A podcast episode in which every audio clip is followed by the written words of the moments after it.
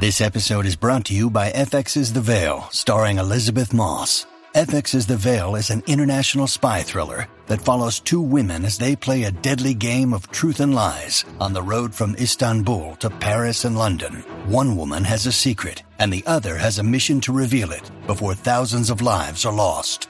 FX's The Veil, now streaming, only on Hulu.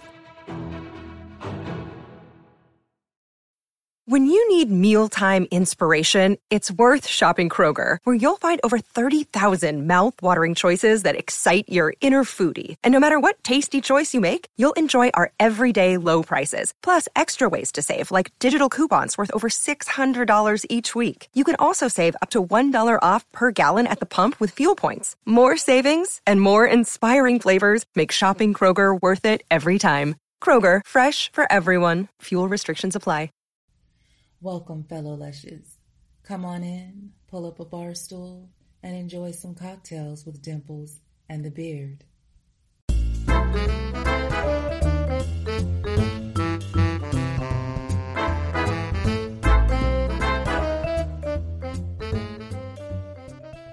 So tonight we have the uh the king of the roaches, Papa Roach himself, owner What's of the up? Hotel, Josh Potter. Thanks for having me, fellas. Oh, I are you appreciate you. Me? Thank you, and and let me just compliment you. I don't know if you know. I'm sure you know this since you work in the business, but sometimes comedians aren't the easiest to deal with on these kind of things. They get kind of Oh, go figure. What's that like? hard to get answers and stuff, but not from you. You are Johnny on the spot, and you were great to. all of it worked out well. So thank you so much. Oh, thank you. I see you got a Miller Lite there and high noon. High noon. Yes, Yep, sir. We're gonna give that a whirl. All right. Nice. I went tall boy today. I had to get high. I had to smoke a bowl after that nonsense with the microphone. I get when I get like mad at things like that. I uh I'm just like I got to get high real quick. Yeah, yeah, like it all washes away. I hear you. I was yeah, I was 20 minutes before. So All I'm right. At any time, feel free. We are Thank you. we're Ah. okay so uh, With- with catering to whatever you need. right, right. Um, and I went with the uh, passion fruit tonight. Because That's a my- good choice. That's a limited time flavor. I'm no uh Really. I'm no like uh, spokesman for High Noon, though I drink them quite often, and that one is like the I believe that is like a seasonal flavor. So oh, get it while you can. Okay. Well, I was gonna say I did it because I'm passionate about the interview tonight. well, there you go. Jesus. I've never actually eaten a passion fruit, though. I didn't. I don't even know what it is. I That's a couldn't. good point. I don't know what it is either. I couldn't uh, pick one out of a lineup. If you put a bunch of fruits in front of me, I would never be able to identify a passion fruit. yeah, I, yeah, I would have no clue. What do you do? You, have you had it? No, no Oh, clue. okay. I got no, nothing. I got nothing for you. So you don't even know if that tastes like passion fruit. nope. right. That's the thing. It's like, is this a passion fruit? Well, hey, I think I'm on board. I'll have a couple of those. We're we're good. Yeah. It's, Peel it's- them from a tree or take them from the ground. I don't even know where they are come from or what they I got yeah. grow pa- on. Passion fruit. They gotta be trees, right? That's not a gr- in the ground thing. Yeah. Well. Maybe it's like a potato. We don't know. Yes, yes. I gotta tell you, I uh I spent my afternoon today finally catching up and watching the Milwaukee incident. Ooh, and we we are in Wisconsin, by the way. Yeah, we're not. I know. That's right. I think I remember mentioning that I was going to be there. I don't know. That club is awesome for the record. Uh, one of my favorites in the country. It's pretty new. Okay. And I went there. What was it? It was in September. It was the end of baseball season because I went to a Brewers game oh, okay. Nice and I want I wanted to watch you know the game and I never go to games like before shows because it's just tough. You know, I like to take a big nap Yeah, before yeah. a show and like a Yeah. sho- long shower. In this case, I was like, I have to go, so I went and I I stayed until like the middle of the eighth inning, and the Brewers were down four to one Okay. And uh, I was like, I have to leave. And so I left like as the ninth inning was about to start, and in the bottom of the ninth, Vogelbach hit a walk off grand slam to win the game, and I, I was in my hotel like going like, Are you fucking serious right now? This is what luck. Like I, I missed a, I've n- I mean, that's Right. like a shooting star or like Hale-Bopp's Comet or something like a Oh, fucking yeah. walk off grand slam. Yeah. Yeah, that, those those aren't happening every day. Wow. Yeah.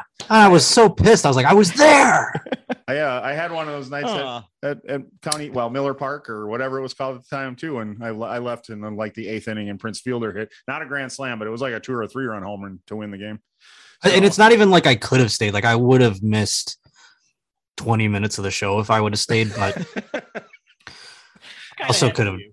I Kinda. could have done. I could have gone straight there and just been all brewered out and just kind of buzzed and walked right in. But but then uh, so I did that show and then th- they they like wanted me to come back three months later, Yeah. and I was kind of dread. I mean, that is a quick turnaround for those not in the game. Like usually you go to a club a year later or whatever, and hopefully you have some new stuff by then and all that. But three months is no, especially coming out of COVID, it was nowhere near enough time for me to have like a new hour. So I'm just like, I guess I'll take it just because I like the club and I like the people who run it and I enjoyed my time there. And maybe I'll get some people that haven't or didn't come to the first go around. So Milwaukee's a big enough city. and- yeah, you just kind of hope it's just Yeah. like a prayer. But then, th- I mean, not thankfully, but then uh turned out that the uh Chiefs Bills divisional game coincided exactly at that time. And I thought about that. I go, I'm not used to scheduling shows during playoff football because this is all very new. so I don't even think about that, like the Yeah. potential of. And I had a gig during the AFC Championship too the next week, so it was kind of like a relief that it didn't happen again. But when I went on stage, yeah, it was the fourth quarter had just started, so I made them put the screen down, and for an hour and maybe even I think an hour plus or whatever because of overtime. right? I didn't tell a single joke. I mean, it was just all about the game. so yeah, you made you made fun of Travis Kelce a lot. Yeah, yeah, him and him and Santino kind of got a. Me and Santino have been having weird. Like, I wouldn't be surprised if you guys like pulled up Santino on Facetime right now because every interview I've done, he's like popped in, and we've just been like shit talking each other since then. And let's bring them in. um, so how was your reaction from the crowd when you're like, comedy's on hold? We're gonna I didn't know how they were going to react, and frankly, I didn't give a shit. I mean, I wanted them to enjoy it. I tried to make it fun. I think I got them on my side, and I they ended up rooting for the Bills. It was like when you watch the video, and I didn't, I can't, you know, I I can go back and listen to my sets, but going back and watching that was like, I don't want to see me be wasted on stage and like also relive this fucking shit game. Right. So I uh I skimmed through it though, you know, and uh, every now and then, you know, the Bills would make a, a first down or something like that, and the crowd would be like, it was like we were at the game. It was awesome. Yeah, it was fun. Okay, fun. And and what a game! I was rooting. I was rooting for him as well. The Yeah, I mean, uh, and it was weird being in Green or not in Green Bay, but in Wisconsin the evening, bu- you know, before when the Packers lost. I mean, so I I got to Oh. Draw from that, you know. Yeah. At least at least my show wasn't during that. that would have nobody been would have been there. yeah. Right. No. Well, it's so wild. I mean, the night before Annie had a, a show and and she like basically sold it out. It was crazy, and she was like kind of shocked too. She's like, I thought it was gonna be dead because of this fucking Packers game. Oh, she had a show at that club on the night of the Packer game. Yeah, I went. I went and I went with her for the. uh It was I guess Thursday through Saturday, or maybe it was just Friday and Saturday. I can't remember. And then I did Sunday by myself.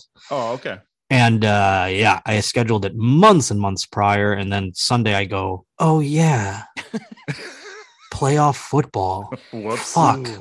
And then of course, you know, when the when it all said and done, you don't know what team is gonna play when. So I'm like, just don't be Sunday night, just don't be Sunday night. And of Right. course they fucking it's the same thing. The first headlining weekend I ever did was in Boston, and it was the the Patriots had lost week 17 to that crazy Ryan Tannehill play Oh, like against the Dolphins where he did like they did like a that The shit where they like throw it around, you know, and then they Yeah. get it and they scored a fucking touchdown and won and they made the Patriots lose uh the division go to the wild card game or maybe it was just to be second place in the AFC, I don't know, but they were like they had to play in the wild card game now. And that was the weekend I was going to be in Boston. I'm like, please don't be a primetime game. and of course, they made it a Saturday fucking night game. And I was like, cool, the Patriots fuck me another time, another fucking time. And then think I sold 200 tickets and I just made fun of those people because I was coming off a Bills loss that day. I watched the Bills losing overtime to the Texans in the wild card game. Okay. As I walked on stage, it was like the field goal went in, and they're like, now Josh Potter. I'm like, Oh. oh, fuck. And then I went out there and I go, I can't believe how many people are here. You're fucking the Patriots are down the road, you know, or whatever, playing a wild card game, and you're here. If this was in Buffalo, this would have been canceled. And I thought it was going to be canceled, but no, 200 tickets, and I guess they just looked at the wild card like it was a bye week. But that was the last game that Tom Brady ever played, so I feel like I Oh. exercised the curse kind of by going there, he- headlining, doing a good show, and then Tom Driving Brady never played for the P- Patriots ever again. Drove Hey, them out of town. All right, you got something from them. Yeah, they, they, Tom screwed you a lot of years, that's for sure. Oh my, my whole life.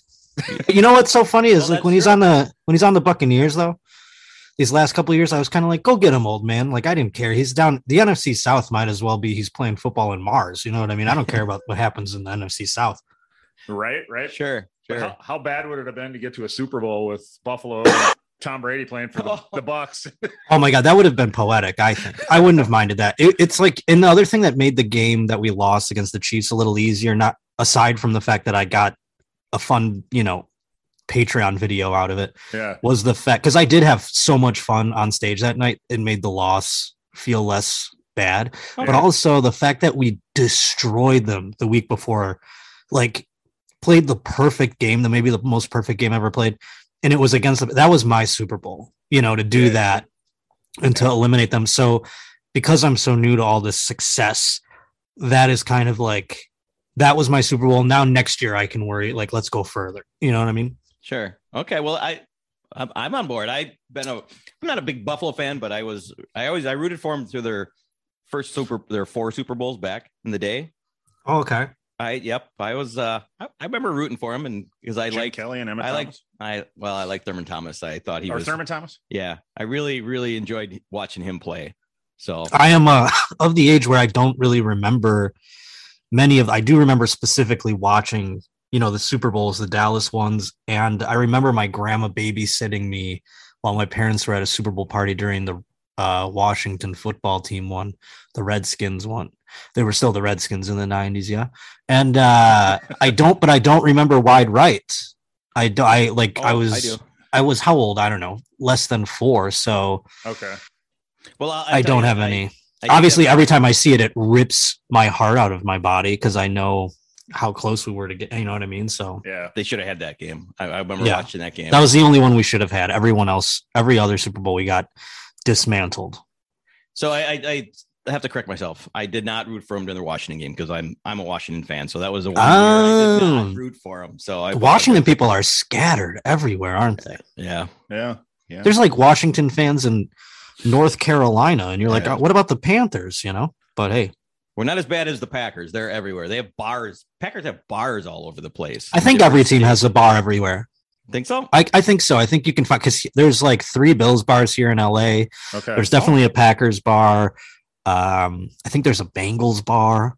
I don't know that you'll find. I don't know that you have that in. I think that's a unique thing for like New York, L.A., maybe Chicago, maybe parts of Florida. Okay. But like, if you go to a place where it, there's like, you can't go to Buffalo. There's no fucking. I mean, I think there actually is a Patriots bar for like the errant fan who has to live in Buffalo. They like, you just find these clubs. You know what I mean? Yeah. And maybe they don't advertise that they're the bar of the team, but there's like a Facebook group that meets up there every week for the games or oh, something. oh, you know? sure. Yeah. Okay. Yeah. We watched a, a Packer Bear game on Monday night at the Rusty Mullet in Hollywood. So The Rusty what? the Rusty Mullet. I don't know. Where's that? I don't know Right. much. Of, do you know what street it was on? No. Fuck no. No. No. I don't know if it was like right on Hollywood Boulevard or something. It I go to a- close. I go to a bar called uh, Ye Rustic Inn. It's a hole in the wall, and it's one of the few that I've found here. And then after the comedy store closes, there's a bar that's not quite across the street, but it's down a little bit down Sunset called the, the uh, Trocadero, and it's usually dead. But during the week of the Super Bowl, me and this girl went there, and I expected it to be kind of chill and dead, you know, like it always was. Some Bengals group like rented it out or something, and we walked into this massive Bengals, but there were Bengals jerseys on the wall. Whoa. There were everyone. There were people from Cincinnati there. You heard their Kentucky accents. Two people from Kentucky, and uh, it was wild. And I told the girl, I'm like, "This is a sign," and I like hammered the Bengals money line at that point. Oh. And I obviously I lost, so it wasn't a sign at all. Well, We had to grab onto something, didn't you? maybe it was. Yeah, maybe it was a sign in the other direction. I I should, say, were the, yeah. were, the, were the people really annoying? Maybe it was a sign in the other Kinda, yeah. That should have been it. I should have gone like, "Fuck that one guy." He was like, "Hey, how you doing?" I love Cincinnati, but Kentucky's right there, and they think they're Cincinnati. Yeah. Okay. So Uh, big sports guy. That's great. I love talking sports. Oh yeah, no. I mean, I could talk about sports forever. Okay, I get Somebody accused me the other day. They go, I was talking to a guy that people are like, you shouldn't hang out with that guy. Isn't he's bad news or whatever? And I go, I was just talking to him about sports. They go, oh, I thought that's how he hooked you. And I go, no, that's that's how I talk to like people I don't you have any want to talk to. Right, I can yeah, talk to everybody about sports. Exactly. My, you know, it's universal. it's well, you know, it's something. If you can, if you watch football, you can kind of go, oh yeah, I know you got that receiver, you got this person, you just kind of right. bullshit about this or that. But yeah, I could go on and on.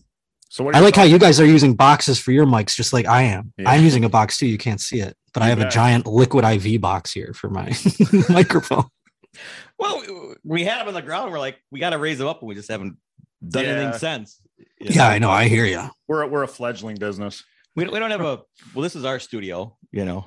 Oh, I mean, it's better than mine already. You got pictures, you got a sign. I just have a ISIS curtain and uh and a table, you know. And people, there was a guy on my comments the other day. He goes, "You still haven't upgraded?" I go, "Upgrade what?" Like, I if I get a sign, it's going to change the show. It's like that's the that's the thing that's stopping me from hitting a million views. You know what I mean? Like, what are you talking about? The Listen, sign? I think he's missing the point of the show. It's the Roach Motel, right? There's Yeah, exactly. Roach Motel. And I'll tell you what, it could just it's only going to get aesthetically worse, I think, other than you know, but as the show gets better. So that's the goal. Right. Well, it's been going along great. It seems like it's growing and growing. Yeah, what- are you about Yeah, a we'll see. Um, well, it'll be a year in this studio coming Oh. up in May, but it will be a year and a half essentially. Okay. Then it was six months prior in the your mom's house studio. So Yep. Yep. And you, so you record at the Honeydew Studios, right? yeah, Yeah. Nice. Yep, we share a studio. Well, I, I, I mean, it's his studio, and I put up a curtain, so you don't have Ryan's face behind me when I'm doing my podcast. Probably, probably So that's about it. Yeah. That's all right. It's enjoyable. I love watching it. Thank you. Yeah. And you Um, get you get some gorgeous ladies. Oh yeah, well, you know, uh, well. yeah, I know a few in the adult industry, and uh, Yeah. there's some comics that are Yeah. very Right. attractive. That that uh what's her name? The, she kind of co-hosted with you the um is her name Megan? She's a Molly, you talking about Molly? Molly, yeah. Yeah, She uh yeah, yeah, Molly Stewart. She's fantastic. started following her and wow, yeah, she's uh she obviously puts a lot of effort into her body because she is in the best shape I've ever Oh my seen. god, I it is insane. Yeah. how i mean i don't even i couldn't even imagine being looking in the mirror and going like that's i'm a specimen you know know. what i mean like i I can't sure- even I turned myself on, for fuck's sake. Yeah. So, um, so how's that work with you? You're in the studio and all that, and then like a couple weeks ago, you got called out the last minute to do open up for Bert, which is oh yeah yeah yeah. fantastic. How'd that, well, that was a fun little emergency situation for i mean it wasn't an, a real emergency. It was just they needed somebody kind of last minute so he hit me up. And uh i got on a plane like pretty immediately. And it was amazing. It was one of the best i mean there's certain gigs in this thing that make you feel like a astronaut on the moon you know only a select couple of astronauts got to walk on the moon and i feel like i've gotten to do i've gotten to be a part of some tours that are insane that like not like 80 per 85% of comedians will never get a chance to even do what I did on there, let alone be what Bert is. You know what I mean? That's like yeah. otherworldly. I mean, these guys now are doing things that like I mean Carlin barely did. You know what I mean? Like they're Sure. selling more tickets than Pryor ever did on any Yeah. of them. You know what I mean? Then more people are doing it. So it's it is crazy and like it, it was the most active I've ever been on the road, that's for sure. Usually I'm sleeping all the time or whatever. but it was also the most relaxing. I mean, they make sure that the travel is like so relaxed. I mean, like usually the travel is the thing that kills me. Sure. Mhm. like sitting on a plane across the country wrecks me. I don't know why. I usually just take drugs and sleep the whole time, but then I wake up and I'm in the shape of a Z. You know, I look like a swastika. And I, you know, it's like uh it's rough. It fucks with your body up. And then with Bert, first class all the way. So it's like I, I told him when we landed, I go, I've never slept that good in a bed, let alone a plane. It was crazy. oh yeah. And not only I mean you spent a lot of time opening for Segura as well. Yeah, well, excuse me. I don't know why my voice is leaving my body. Um yeah, with Tom, it was I got to see him go from like kind of being like where I am right now Okay. to like where he is right now. So Yeah. it's been an insane thing to witness. You know, I've known him for almost a decade now. It's crazy, but yeah, it's uh, it's been definitely inspiring and all that. And same thing. I said that I compared it this way though. I mean, while Tom does the, he also respects and appreciates and accommodates the luxury of travel uh to make it relaxing Yeah. when you do it with him, it's more like secession.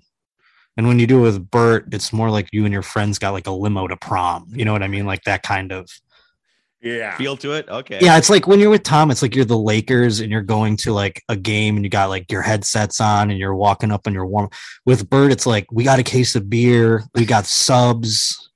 You know what I mean? We're all fuck. We're listening to music in the plane, like on a huge speaker. I'm like, is this allowed by the FAA? Can we allowed to do that?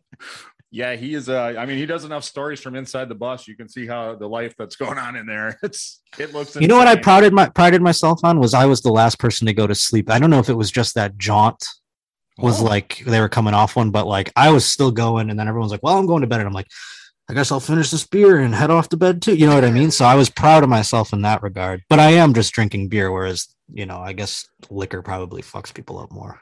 Well, you just came off of the best sleep of for how long? That That's true too. That's what I I got there. I swear to God, I we we took a flight and Bert hooked. I don't I don't think Bert minds me talking tales out of school about what he does, but he gave he gave. I mean, he gave us all first class uh, red eyes, which is insane. Ooh, Jesus. Yeah. So that that was like.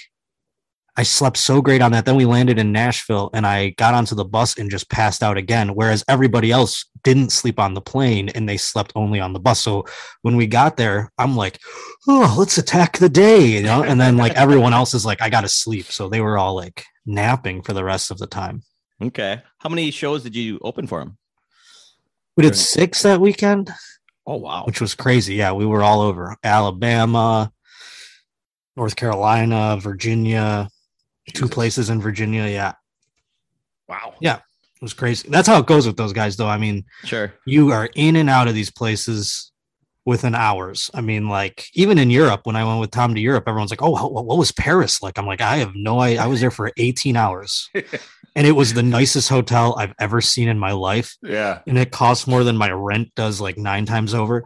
And I'll and I was there for like three. I cherished every moment. I was in there for like three seconds. There's a bottle, a complimentary bottle of red wine, and I'm like, I just have to drink this because it's here. I mean, I can't just leave. it. And I'm never that way about freebies or swagger. I hate that shit.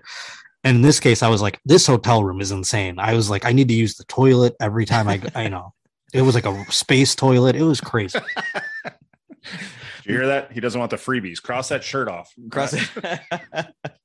well, I would take them, but um, that red wine's probably better wine than I've ever bought in my life. Yeah. Dude, I have no, I wanted to, I wish I, I wish I, I think I took a picture of it just to like one day Google the price of it or something. I don't know anything about wine, but like Right. this place was the type of place where like you pull a book in a, in a bookshelf and a door opens to like a cigar lounge. You know what I'm saying? Like it was next to like Macron's house. But as far as like uh you know, seeing the sights, I didn't get to do any of that. But I felt I it's weird how much I fell in love with that city like for the small amount of time that I was in it, you know. Yeah. Is that the only time you've been there? To Paris, yeah, I went to Cherbourg with my cousins back back in 2008. I did a whole Europe thing, like kind of like I had lost my eye in like 2006, and then I dropped out of college in 2007. in the beginning of 2008, I went to this Europe thing with my cousins, and that's where I like had the epiphany where it's like, oh, when I get back, I have to like really dedicate myself to comedy. And I don't know what it was over there, just the party. I think it was all the weed probably that I smoked, but Better You know, over there. it was uh, well at the time. I mean, yeah, in 2008 when I was living in Buffalo and I was buying weed from a guy named Gilly who was like meeting me in a parking lot and like didn't even have a bag. He would give it to me in like a DVD case. He's like, sorry, it's just like loose weed in a DVD case. I'm like, of course the weed in Amsterdam was better. But you know, now moving, it's so weird because when I went to Amsterdam with Tom, it was 2019. So I had lived in LA for about two years. And it does the Amsterdam weed is like garbage compared to weed in LA by Oh, wow. oh my god, dude, it is fucking. Tra- it's like because it's all you know. They're just doing the same old shit they've always been doing. Whereas here, we're like, let's make the weed like it's from Jupiter. You know what I mean? And they fucking make it all hydroponicked out and shit. Gourmet weed. Yeah, Sure. it's all like some nerd is in there with like putting steroids in the weed. I mean, we it's it's, it's the most American thing you can you can Uh, think of. You know what I mean? We're you know we're putting Hemis in trucks. The weed is crazy. you know what I'm saying? Like we like know? High power shit. So over there, they're like fine with their dirt that they've had the whole time. They're like, this is White Widow. I'm like, so you know, I mean, that's like the baby shit that we get over in America now. So uh, that was uh 2008. You said. So what year did you start? I started comedy in 2007. Okay. but I did it so infrequently because I didn't understand. Plus, in Buffalo, there's not really a vi- at the time there was no club and there wasn't really a vibrant uh, thing going on. But the guy that I do my Patreon with, Matt Bergman, he's a stand-up comic. He had been doing comedy like since 2001 or something like that, 2002, and uh, he, you know, he was coming into my radio show that I was working on quite a bit as a local comic. And then, you know, we started hanging out. I think we went to a Silversun Pickups concert together. And he was like, Why don't you do stand up? And I was like, I always wanted to, but I don't understand. Like, I don't, I didn't understand the process despite, you know, I was, I don't know how I didn't get it. Maybe I had heard because there was no podcast then either, like where Right. people are talking about this shit all the time. So you didn't hear like how it works, you know what I mean? Like how you get started. So he showed me like a couple open mics. I went to it like three times and then he booked me on a show at a rock club that was like packed, like 300 people. Everybody killed. I ate it so hard. Like just bombed, just had no idea what I was doing. No, not even like a I, I it was it was brutal. I heard like a guy who ended up becoming one of my best friends, a comic, he was in the back of a crowded room and I heard him just go, Ugh, this guy. oh Jesus. and he's like one of my best friends now. His name's Matt Wayne. He's hilarious. and uh but it was that I I and I knew it too. And I walked off and I walked into an alley and I puked my guts out and I just went home and I just puked forever. I was like in fucking Team America. I was just like "Ah," like out like the for and I was like crying. I was like that it just hurt so bad. And I did not get on stage again until I got back from that Europe trip. Oh, So I- Wow. I consider my time I started was 2008, really, because that's when I started doing it as often as I could. But you, uh, I mean, they all, everybody bombs right away. Oh yeah, no, I know, but I it was not only the fact that I bombed, it was the fact that I just had such a shitty and this is why I, I'm so bad when it comes to like making decisions because I th- if I go into something where I'm like I think I got this, you know, I think I can I think I figured this out. I always misstep. You know what I mean? Like I'm if I go into it too confidently, I feel like I fuck it up every single time. And that's how I kind of went into this. I was like I did it twice. I was like, ah, these are open mics. There's six people here. Like, yeah. I think this is funny. This will crush, you know. And then I got in front of a real crowd. And I was like, oh, I no, I suck. Like, well, I mean, at least if you, I mean, you know, you you figure it out yourself, right? That's it was something about that Europe trip that made me just go like, you embrace the sucking. Just go. It's like you're not going to be good at this for a long time, and that's what I like. I didn't hear that enough going, and I forget who even like I talked to or something like that, but so I was just like, I have to enjoy doing this more than I have to enjoy succeeding at it. And that's what I realized I did at the time. I was like, when I was over there, I was like living life and all this horse shit, you know what I mean? like doing drugs. And I was like, I was like, when I get back, I was like, what do I love? And I was like, I love doing this. I love the idea of doing this. I was like, I have to just love doing it at every level of the way. And if it never comes to fruition, I still have to like love the process of it. And that's what I realized over there. And when I came back, I did it as often as I could. And it's, and, and then I wasn't obsessed with like getting the next thing or like, ooh, what's this person doing? Because it just didn't matter. I mean, it was about me getting better. That was all I gave a fuck about. And uh, so, did you ever have an experience like? I mean, did you ever bomb again and have an experience? Like Oh yeah, yeah, yeah. But the bombs then were like He didn't care. you can see him kind of come in and like you can move out like there were a little water off the back, but nothing was like that in terms of just the way I felt afterwards because it was so blindsided. It was like to me, it, it was like so.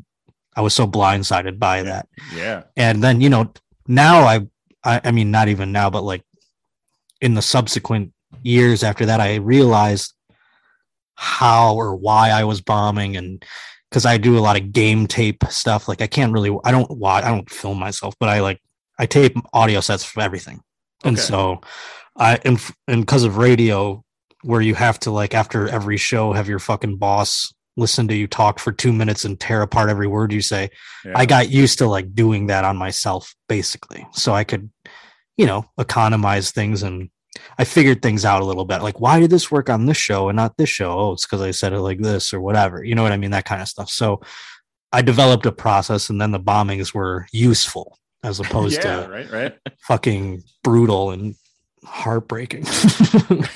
Does that does anybody go into comedy really getting that there's kind of that science to it? I don't know. I mean, Every, literally everybody is a different odyssey and a process and everything it's fun to actually talk about with people about it like you know you hear different like annie i talked with annie about it and she's like so like uh in awe that i have like an order to my jokes. Yeah. and then because she can do and i'm in awe that she can just do them in any order she wants. Like she just goes up she has no plan. She just goes up there and does her jokes in whatever it falls or however it falls which i find insane. I mean that's like She's, she's kind of doing an improv comedy. I mean, no knows- she has her jokes but it's Right, just the yeah. order the Yeah. order of them is different literally every time Sure. so- sure. yeah, that's crazy. Wow. yeah and it's like i mean maybe it's not so different but it's like you notice the day like this one went before this one this one went after this one this it's like that's fucking nuts to me whereas i'm a little more regimented in that and i wish i wasn't but i can move like chunks around i guess you know what i mean like Sure. I, not to get so fucking in the weeds here but No, that's I, I I like talking about that kind of stuff. So I mean, that's cool. It's cool to kind of hear like the, how it works. So Yeah, I'm no clue. But you need someone to kind of show you the ropes, is what I.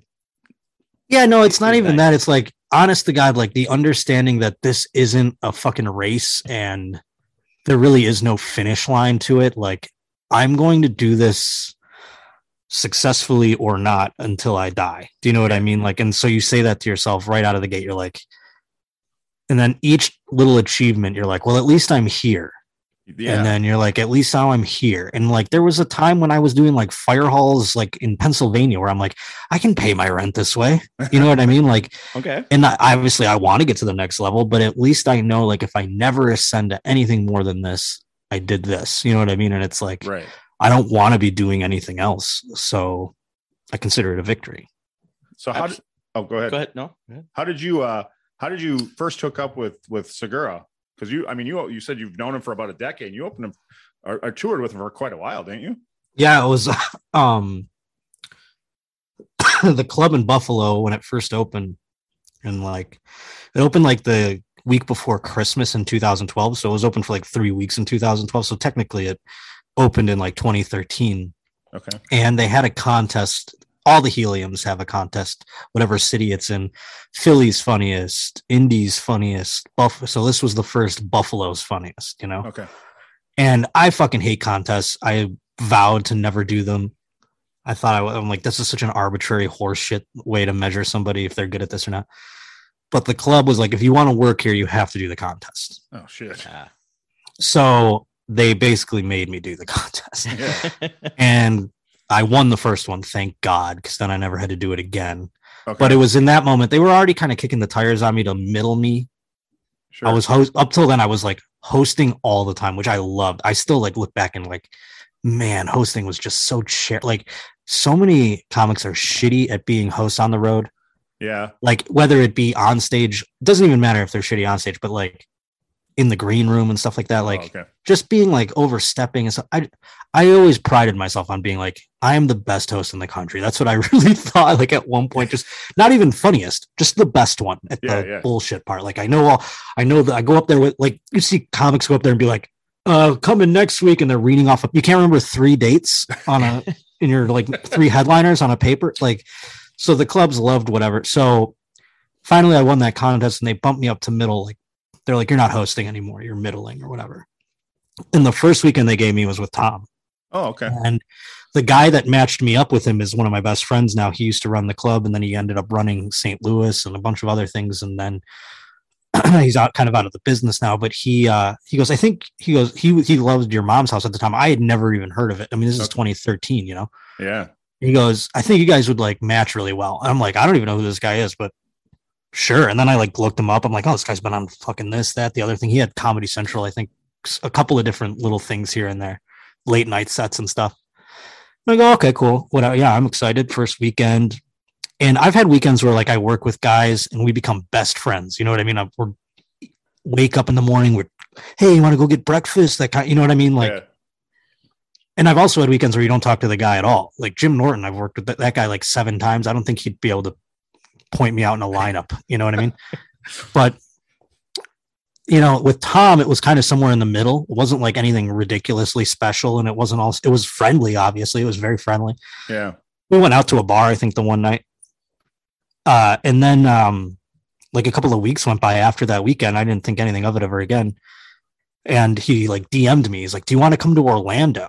And I'd never really flown on a plane to do a gig, and I knew I couldn't drive to Orlando. Ooh, like, you know, next level. so uh, this is my first time flying to a place to do comedy, and so I, I had borrowed three hundred dollars from my mom to buy the plane ticket because at the time, Tom was still like, you know, like I said, he's like where I am. So like, when you middle, you you pay for your own travel. That's the that's the shit. Like the in maybe in nineteen eighty five or whatever, or nineteen ninety five even. The money that a middle made would have been substantial, but they have never raised the the prices of those.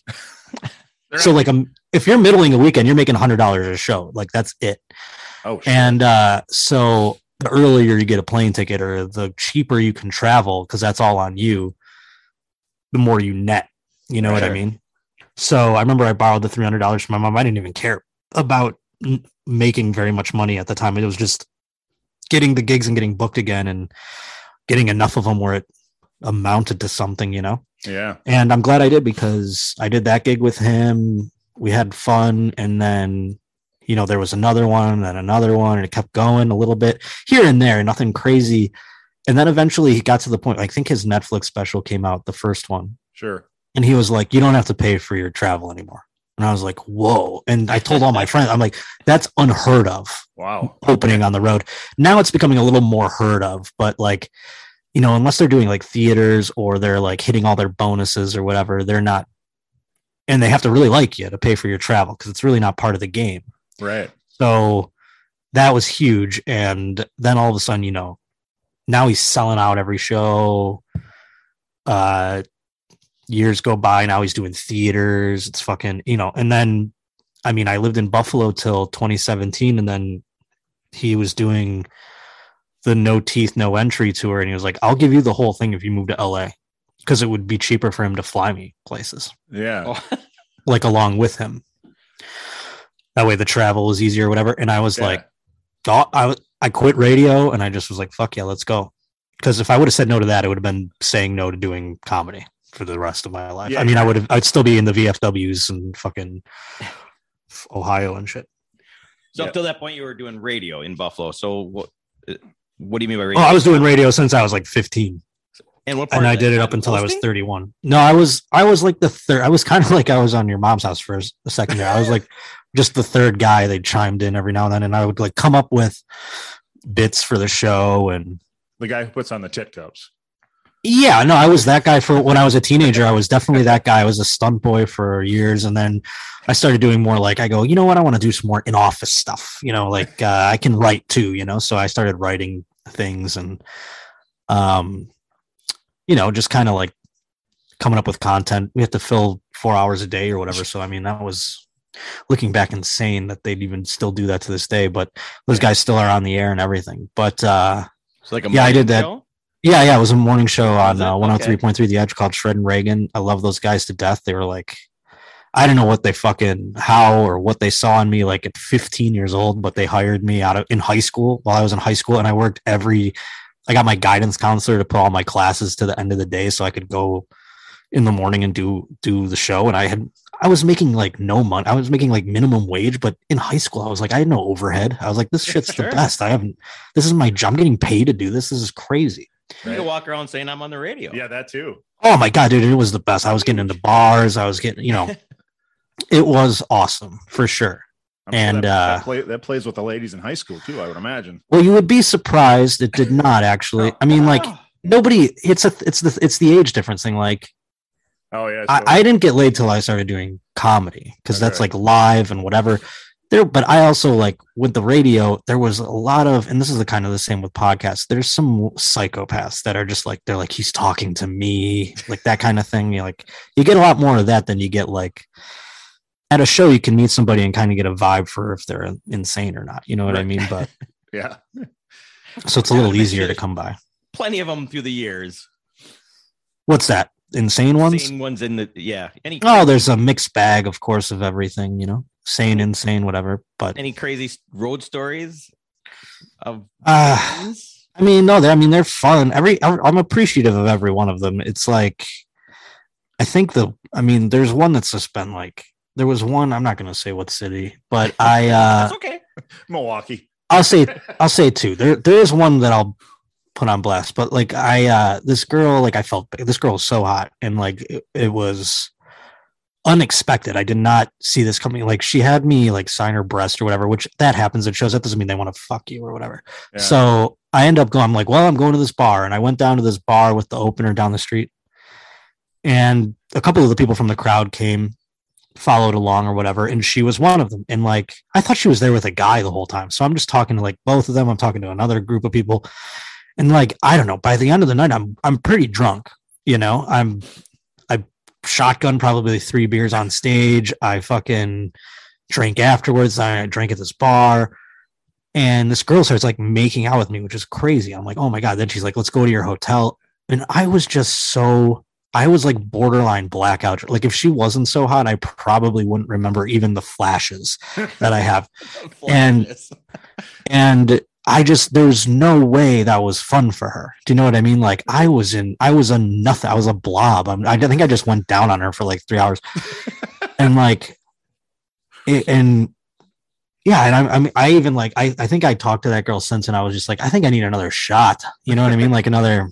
Yeah. right? I didn't Right, expect that to happen, so I was just like, you know, I mean, I don't know. I and you know, getting older blows. So the So that sucked. But the one that I'll put on blast in Omaha, I went like this girl's talking to me. I have nudes of this girl, like, and everyone's like, "Oh, you got catfish." No, I have like detailed video. Like this girl just what happened was I and I kind of sniffed it out beforehand, but you know, you don't know anything about this this kind of stuff. So like, turns out she had a boyfriend, and like right when push came to shove and I got there, she was like, I'll see you in a few hours. She must have got caught or something. And I went- on stage. I was like, I hope that she's, you know, not getting slapped around right now. But at the same time, boy, am I pissed. You know, I was like, she was so hot. But yeah, no, I was like, no, I definitely didn't get catfish. I got extraordinarily ghosted though. You know what I mean? Like no explanation. I wish she would have just been like, my boyfriend called me by and then just like disappeared. But I did ask her at one point, did she? Because I kind of, like I said, I was like, I think this girl has a boyfriend. I just wanted to make sure. I'm not trying to like fuck up anybody's life, you know? Yeah.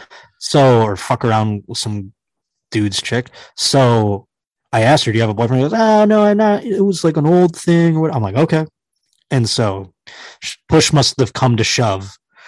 And I got that gig just to go fuck that girl. And I was like so pissed, but the gig turned out to be a lot of fun. That club's great. So well, that's funny. But yeah, I'll get a gig to travel. right? That'll work. So the uh the comedy groupie scene is is pretty good then, huh?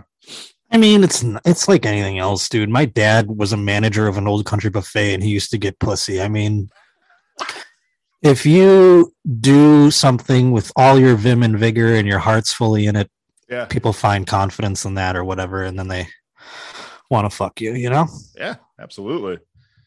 All right. Well, and that's why these well, incels need to figure out. You know, that's what they got to figure out. They're all like, "Fuck women." It's like you could get laid from whatever it is that you enjoy doing. If it's fucking Fortnite or whatever, you can get laid from that probably. You know, Yeah, if you're passionate about it and you're confident enough about it, yeah. that's the thing. And if you start making some money on it too, that helps. Oh yeah, that, that, like that, always, that does always help. My a lot. dad got a Golden Corral shut down in his, as his competition, and he got a Mustang for it. And then, oh my god, they were throwing pussy at him. That's that's gangster move Wow, right that- there, getting a golden corral shut down. Just like ra- a different one, like his competition. Yeah, he was Old Country Buffet, and there was a Golden Oh, Corral yeah, down on the same strip, and he uh, got him shut down. I don't know what he did or how he did. I mean, the efficiency too is like a big part of it. My dad was good at inventory, yeah, and then he got all kinds of pussy from it, which I think is remarkable. that's You know? fantastic. It Yeah. is. I need to change Yeah. my career. He was married to my mom at the time, but it's still, you know, Oh, it was impressive still. You know, can't begrudge the man. I mean, shit. It's not often you're getting pussy thrown your way every. I, it's a, I just think it's impressive at Golden Corral. That's all. Yeah, what are you gonna do? Turn that shit down? He's like, I got to get all this OCB pussy. Uh, Oh shit! okay. good for good for him, I guess. Good Oh, for yeah. him. Um, Big so- ups. Are you? so, so being I was gonna say, so being a, a bachelor on the road. Yeah, a bachelor. That's a funny word to describe lonely.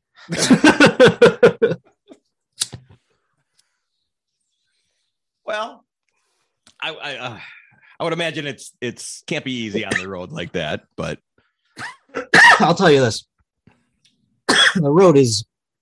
That's what makes me appreciate the times with like Bert even more, and like with Tom. Like I only had one time with Bert, but like in with Annie especially, and with Tom, like I have no ego about going and opening because it's fun to go with people, and until I can afford to bring people, and I tell that to Bergman all the time. I brought Bergman to gigs, but me and Bergman, you know, we fight like husband and wife. I mean, it is like we like bicker because we have just different, and that's what makes us great friends. But also, like at the end of the day, we both know we're we got each other's backs. But it also makes for good podcasting. But at the same time, I'm like, I can't spend a fucking month with you straight. You know, I can't do it. I'd kill you. I'd fucking murder you. Oh, isn't that the truth? um, why is he looking at me? I don't understand. I don't get it. like with I don't know with Tom, I a- a- and when I went with Bert, it was with Bert, it was like camping or it was like summer school or something. Like, uh, you know what I mean? Like you go with all these guys. He's got this whole crew, and you make friends. Like his cousin Andrew and I. I've met him three or four times before, but we never really hung out. And now I'm like texting him all the time. He's like Yeah. recommending books and shit. Like you make friends, and it's like then you go back, and it's like now I'm having. I had like the melancholy for a little while of like. You know, when you go home from a fucking camp or whatever, and Yeah. you miss those people, you know what I mean? Because they're still out there rolling around. And I'm like, man, I wish I was there every time I look now. But uh, you know, hopefully we get back out there. I think Bert said, you know, we'll get you back out soon, so that'll be fun. Yeah, it that'll be great. It looked like yeah, you and you and Scuba Steve were having a, a good old time. Oh, that kid's the best. I love that guy. Yeah, we had a great. I mean, yeah, it's just like we're because we're both kind of in the same role. The rest of the guys, you know, they have to do like Bert's this or that. You know, they're photographing or whatever. They fucking do Yeah. videoing and shit. Me and Steve just have to do our sets. So yeah, we were just we were getting high and fucking drinking up a storm, and Perfect. it was a blast. It was such a blast, and that's fun too when you have like a guy. Me and him, like usually with Tom, it's just me and Tom. So like, Tom's over getting in ready to do an hour, or ninety minutes, whatever the hell, and in this case, I'm like doing twenty. It's like cherry. And Yeah. so now I got another guy who's also doing that amount, and we're just like, yeah, this is fucking. Let's just go. We're just like, we know we can do we can do this shit easy. So 20 minutes It makes it- sleep. it makes it kind of you have another buddy, you just another because like then when Bert's on stage, you can hang out with Steve, and Yeah. you know you don't you're not just sitting in a fucking opulent green room all alone, like staring at the ceiling, listening to listening to Tom talk or whoever you know whoever it is, which I love doing. I mean, I always there was a couple times where I got to actually like suggest things, and I don't remember if he I think he bought me a phone one time because I told him a tag or something. But you know, when you're doing that, you get to hear their act all the time. So then you get to go, hey, what if you? Because then they ask you stuff or whatever, and then you go, well, what if you tried it like this or whatever, Oh, and they kind of go, oh, okay, yeah, yeah. okay. I said like about their their bits or whatever. They're like, Because there was a there was like this thing, and I don't even know. I have to, I'd have to go back and watch a special to see if he used it. But there was a thing that he had said that I heard him like working on these jokes, and he had said something that put a worm into my head, and I was like, I I even go, I didn't come up with that. I'm trying to Google all over where I must have heard it, and it was in him like workshopping something, and it was just the statement of like, what kind of slave owner would you be? yep, yeah, yeah, So he had a whole joke about that. yeah. and I got that worm in my brain thinking I'm I I just had that I go and I wrote a completely different joke and I heard him like and I had gotten back on the road with him after a few months and I heard him do the joke and I go that's fucking where I heard it and so I told him flat like when he came off stage I go hey dude not I mean like it's so weird I I had this like little ear, earworm in my brain about that that setup that you have that like opening line of that joke and I go I wrote it this way and I did it like in a different direction or whatever. And I think he like took a piece of it and like added it to the end. yeah. And it was like, I think it was something about like, I would treat him like cars or something like that. I would be like, Jerry has a fucking sweeter car than I ever, something like, I don't know. And, he, and then he like related it to that. I don't remember, but he was like, I just gave it to him and then he bought me a phone. So I, I consider, you know, I consider it a job well done. At the there you the go. The uh, the question I have about Tom paying for stuff: Who actually paid for the cleaning lady? Oh no, he did. Yeah, hundred percent. The fact that people didn't know that that was like a bit is Right. insane. Right, right. I know we were. I mean, I don't even know if he did. It's like like it was content. So like the video paid for the cleaning lady. Okay, you know? It was a business expense. That worked Yeah, out. I mean, it exactly. was- We're watching it. I'm like, that's pretty funny at the end, you know? Yeah, we needed some. So I go. We need some. I said that. I'm like, we need some kind of joke here. you know what I Yeah, yeah. mean? Like, Yeah. I'm already. I'm like fucking hating this. We need something to like make it kind of funny or whatever. It was it was funny. Um, so how's that, how has your house been since the cleaning league left? Ah, you know, it fluctuates. It's never been like that ever again. I'll say that. Yeah, never as clean as with her. No, no, no, never. I mean, never as dirty as with oh, as it was before she. I mean, that was co. You saw me in like. I mean, the I had a tour. I still get depressed about this tour getting canceled, but like a tour. Uh, I was supposed to tape my fucking hour, Hmm. all this shit, and just all got evaporated into thin air. And like literally days before COVID, I was in Vegas with Tom, and like Rogan was watching me and then talked about me like three times on his podcast. I had no tickets to sell at that point. And I'm like, of course, this happens when I live in a black hole. And I just drank beer and I threw them on the ground and I didn't clean anything. And I lived in a hole and I never went outside other than to like get Chipotle delivered to me from Uber Eats. And like, it was just dark. And it was like that for, I don't know, fucking, when did COVID start? March? Because like my apartment wasn't like my room, I should say, because my apartment's fine. But my room was never like clean, clean. But it wasn't like so. Like then you have you come home off the road after being on the. I was on the road from like October till COVID eh, started pretty heavily, with the exception of like one month where I was. I probably had COVID. I was super sick. and so my apartment was like a bit of a mess. And then when COVID locked us in, I just went fucking just into a coma, basically. And I don't even know how it happened that way. And it just became July all of a sudden, or whatever it was, June, July. And I'm like, Jesus. You know what I mean? Right. A lot of people Yeah. lost a lot. yeah. And Yeah, so, I mean, like, hey, you know, I mean, I lost my mind. I didn't, you know, I'm lucky I don't know anybody who died or whatever from it and all that shit. But like, you know, I went, like, I just went, I just got dark. That's all. It just got low. I mean, like, I don't have, like, I think if I lived at home, I, I, I don't know. I go two ways on it. If I lived at home, I would have been the end of my life because I would have been fired from my radio job. There's no way I would be continuing that because they cut back. I don't even know if they've all gone back to work yet. Uh, So I would have lost that job hands down. And there was no comedy happening in Buffalo. That club was closed until so there's like even less than there was going on here. And like Yeah. where I whereas I was in a position where I could also go to other places. Uh, throughout the pandemic, like once in a while. But uh, you know, like I said, I am, and then I look at it and I go, I'm so thankful of like I came out of it this way and I went into it the way I went into it. Because if I was still in Buffalo, I would have been destitute. You know what I mean? So I always said, I'm like, Tom saved my life basically because of Yeah. COVID. Like by the time COVID rolled around, I had like established enough of a career. But at the same time, I was out here and I don't know, I still don't know very many people. And my whole family was back there and all my friends and like, uh, and so I was on Zooms. And so it felt very, it felt like I was in space. You know what I mean? It felt like I was like Sure. detached.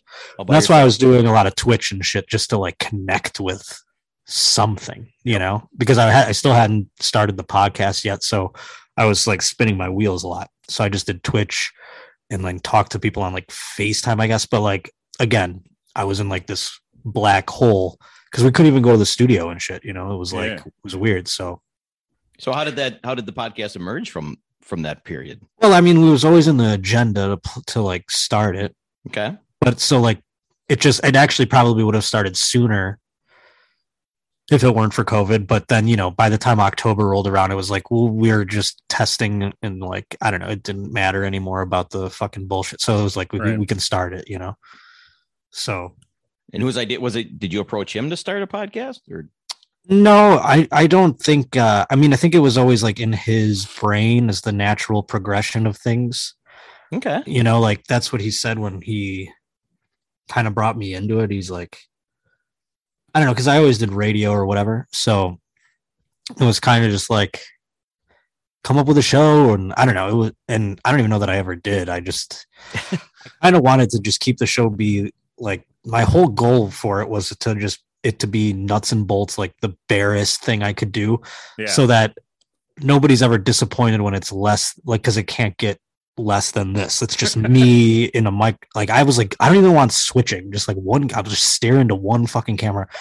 and i'm reading off these fucking papers and that's the show. And then if there's other things if there's a person here with me oh bonus you know what i mean? Or like if something cool happens oh yeah sick. But like the show is this. So it's like i Okay. wanted to get people used to that as much as possible. And it was easier with like you know i mean obviously any it, it lended himself in a way that like I feel you know it was i knew it was like magic right away. And you don't you can't you're just i'm not gonna i'm not gonna find that with like another person immediately. It's just Yeah. you know that was just like magic in a bottle. And uh you know it was amazing. And i miss him a lot.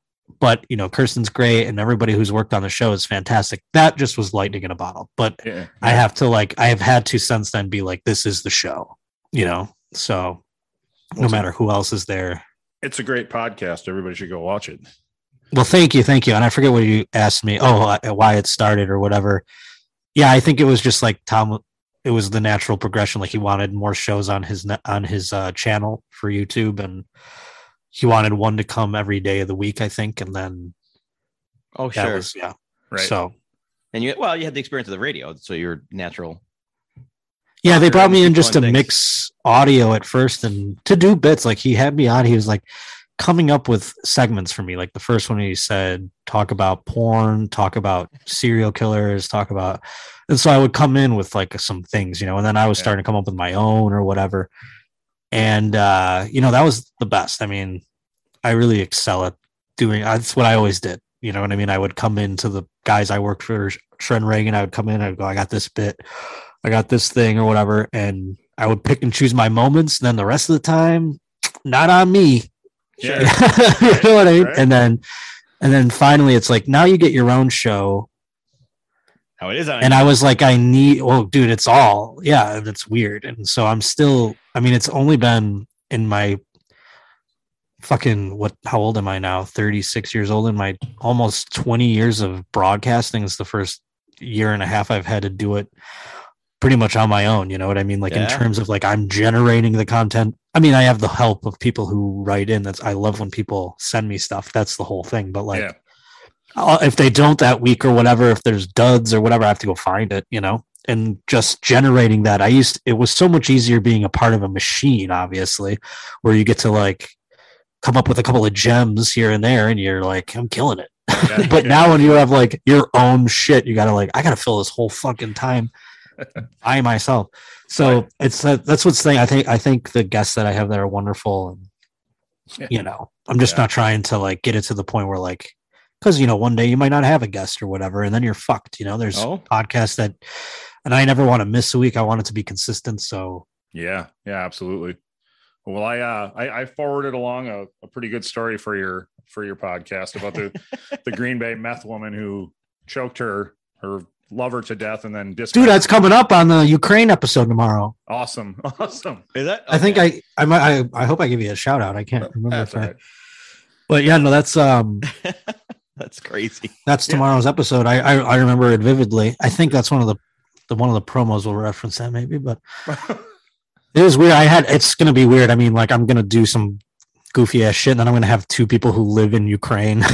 on the show. yeah, I, I, saw, saw, that. a little clip. Yeah, that's I mean that's pretty the one, yeah, that guy. I mean, they both listen to the show, so that's why I wanted to have them on. And I mean, maybe there are more, but these are the two that like yeah, have like contacted me or whatever. Like, thanks from Ukraine. I'm listening to the show while I'm sitting in a fucking Oh, basement. You know what I'm saying? So like that kind of shit. I'm like, I gotta have right. these people. So like uh Zavalad, he was hilarious. Like, and to have such a to make such such a funny joke.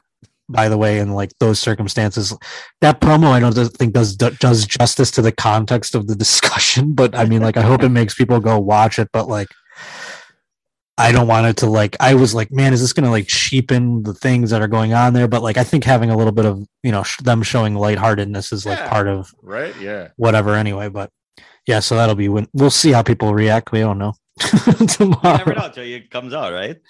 Yeah, never, ever, ever.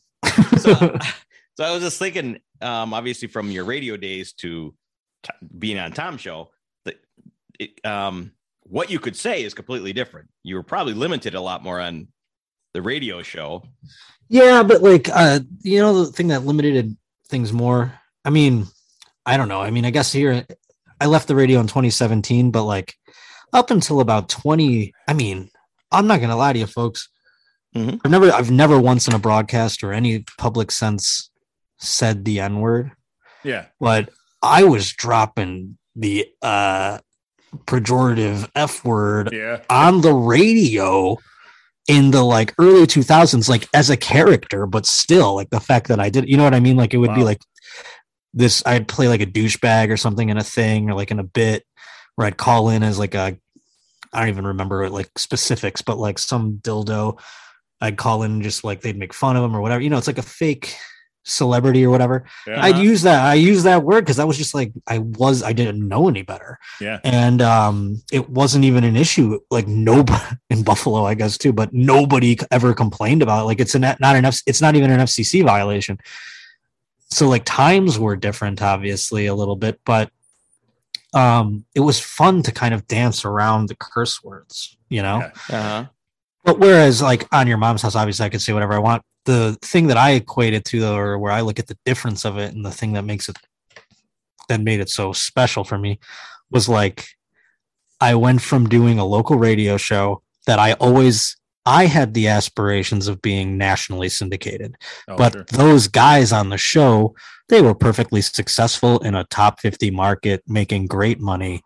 They're not trying to get to that point. And so i realized that at, you know i don't know maybe eight years into my life but, or into my career like i start I, i'm like hey guys we should go out and then they're like no we're good we have kids you know like I, you know i'm fucking 22 and shit and i'm like why don't we get this denver gig?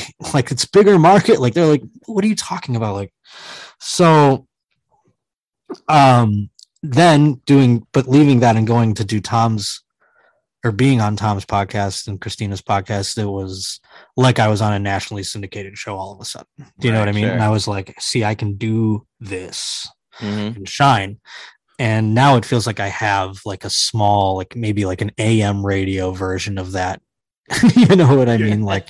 I'm George Noory at night, like 12, which is awesome. Like I'm living my dream in terms of that. But I I have to figure out how to like do it. I wish I could do it more immediately. Yeah. And that's something that I, I wish I could turn it around quicker and do it more immediately. And you know, I wish it was like it could be live sometimes and then I just it stays up or whatever, you know, people Sure. can watch at their leisure. But I don't know. It's I have to figure all that out. But it's it's I miss radio for that reason, pretty much. The live, Live without a net. it's just happening. yeah. Well, you know, it's like that and the passive audience, like the people who would call in Yeah. out of nowhere. You know what I mean? Like they wouldn't even know what they're listening to. They would just be they'd scrolling around the dial and they're like, "What the fuck did I just hear?" And you, they call in or whatever, whether that be good or bad. It was so fun. Like this is like people have to deliberately want to listen to your podcast, and that's something I have to learn how to work Okay. within as well. I mean, with True. with a like an Instagram following that you have or a social media following that you have, couldn't you like? I mean, if you wanted that live aspect, like if you're recording every Tuesday at noon, like you could put something out there and say, "Hey, I'm going to be recording for the next two hours, calling live or whatever." And- Yeah, I just wish it was the I don't know, it's it's just different these days. I mean, it's and we try to do it with like, you know, having the voicemails for Drew and stuff like that. We tried to do live calls, I think, at one point, and it just is it's just different. People list people consume these things different than they yeah, it's still deliberate callers. There's nobody who's stumbling upon this and calling in and going like, What on earth am I listening? You know what I mean? Like Yeah. it's just something that it's just uh that kind of thing will never happen again and i'm fine with that i just have to learn how to be now in this sense yeah, and i'm figuring that out i'm still new i'm still like just as new as anybody at figuring that part of it out you know yeah. How how is how is your uh, stand up crowd changed with the with the podcast? oh i mean people are coming to the shows i mean i never i never headlined in my life until Oh, okay. podcasts like i i mean i was a middle and i would headline local or you know Yeah. just some fucking gig that's in a hotel or something that where it's like an established like the audience is like coming out for the comedy night it doesn't matter who the fuck the but now people are coming to see me so Yeah. that's the all the difference in the world and that's like you just hope that you can keep that going you know what i mean because that's like the best that's the, the whole thing it's the golden ticket you know what i mean Yeah, Yeah. no matter even I don't care if it's 50 people or if it's fucking 5,000 people. I mean, that's the whole thing. Yeah. Although th- there's some other people that are like, oh, I got to get on TV. I got to get this. It's like, if you can get 100 people to buy tickets for you in a city, then that's it. You did it. Are you uh, are you still doing shoulder hair cameos? No. Dude, I uh I was out some where was I at the comedy store I think and uh, there was one of the reps from Cameo like no and I had to like be like oh yeah I can't do it anymore I'm sorry you know I gave it up I couldn't it was soul sucking so as you're doing that, were you getting any like other strange requests? Like, or was it? I mean, you were. no it was everyone got the joke that's the thing I felt I started feeling bad too because like I would hate doing them and I'm like these people just are cool or whatever they just want like some funny thing to give to their fucking boyfriend or their husband or their wife or whatever Right. for their birthday or some shit and I just loathed doing it after a while like it wasn't that I just it just like it felt like homework it was like Yeah. Doing a joke a couple of times is fun whatever it lives it's it's it, ex- exists but then like doing that kind of gag, especially when I didn't have like open mics or anything else, I'm like, this is my open mics now. I'm just doing the same bit over and over again. Where it's like, I, I mean, I did it thousands of times. It was, Holy shit! yeah, dude, it was not. It got to be like overwhelming to the point where I just felt like I was like setting my alarm so I could do one like ten minutes before it expired. Like I was getting really like overwhelmed by it, and I was thankful for it though. At the same time, I mean, I was making a bunch of money during the quarantine from it, but I, I go, I don't want this to be my life. Mommy, what's Dad's job? I go, I just, I, God, I got to get back on the fucking road because, and even Twitch, like I loved, like Twitch was my savior during um quarantine. Like it helped me just talk and whatever, and yeah, you know, it was fun to have like a community during all of that. Uh, but even that, since the road has come back and some shows have come back, I'm like, I'm not right now. I'll get back on it again, like when I have a better setup and shit. I'll make it good and do it like deliberately, as opposed to like when I was just streaming for 12 hours just because I was losing my mind. You know what I mean? Uh, I would drink like I would buy a six pack every night, and I would shotgun the whole six pack, and that's when the stream would end. Was after I shotgunned the last beer, and sometimes you know it would go, and then I'd sometimes I'd get two six packs, and you know it got Jesus Christ! no, yeah, it got to be they got the streams got to be wild. Oh yeah, I I, think I meant to, did. Oh Oh, yeah, go go ahead. ahead. I'm sorry. I meant to ask you during the Milwaukee incident. How many how many beers did you drink in that? Oh, it was like nine beers in the first hour and ten minutes or whatever. Yeah, nice. I stacked them at one point. That was the coolest part. I should have made that the promo. I gotta get that. I gotta get that made as the promo. Me just stacking the beers. Yeah, I think you got five or six cans high. Yeah, pretty impressive. yeah. It was a six pack, and then it was like two or three uh bottles. And I don't like that to be my. I'm not like some fucking drunk, but I mean, I- the, I feel like with beer, I just know where I'm at all the time. well, I loved watching it because you watch football like I watch football. So, like, I felt Yeah. like you know, you yeah, you're not going to drink that many beers normally, but when you're that tense, you're just like the fuck. So- yeah, no, of course. I mean, I did a show in Pittsburgh too. This is so funny. I did a show in Pittsburgh, and it was like one of the best shows of the year. I thought of mine, Yeah. and I got one guy who like commented on it. He was like, "You were too drunk," and I, th- I was like, "I had like three beers on stage. Like that's like in an hour. I mean, that's not like sure. I was maybe a little, I was playing it up a little bit, but like, geez, Louise, like too drunk." And I'm like, the crowd was laughing. Like, what do you? And then I had to ask Bergman. I had to go like, "Am I? Was I hearing things? Are I get crowd ears all of a sudden? Am I hearing?" He goes, "No, that was a great show." I go, "Thank you." I was like, "This guy's in my fucking brain." All of a sudden, he's got me thinking. Other, he's like, "I fell asleep." I'm like, "What is this guy talking about?" You know, Ooh, something you- wild. So I just, I was like, "All right, I'm gonna. This guy's insane. I'm just gonna forget that." But because I, I, I even went back and listened to the tape. I was like, Yeah. what is this guy? Am I am I going crazy? You know, because I was drinking. I'm like, was I too drunk? Was I too drunk? Because I'm like, don't remember that I ate it or something. Like I can't tell the difference all of a sudden. Got me just like in my own brain, second guessing. Did you, Sure. did you get any uh any complaints like in your social media from the Milwaukee incident? Was No, anybody- that everyone was on board. I even asked, I That's go, did anyone walk out? They go, a couple people left, like, but not because they were unhappy. They just were like, I have to go home and yeah, my I have a babysitter. Or whatever the Babysitter. yeah, Yeah. That's cool. Yeah, well, Wisconsin's a cool city, or it's cool, you know, cool place, Cool state. They're like, It was a Sunday night, you know. Yeah, I could stay I get it. longer to drink. I'll do it. right, That's Wisconsin. right. yeah, yeah, yeah. Well, that was just the shitty other part. Like the checks, I should have wrapped it up. I should have wrapped up my because I did it. The, the thing is, I did an hour that I normally do Yeah. after that. So I was on stage for like almost three hours. I should have not done that, but I that by that point I was drunk and I'm like, well, let's go into the act. And then Well, I, I'm sure nobody complained. You know, like yeah. I, I I don't know. I don't at that point I don't know because I was lost in the weeds. I was gone, you know.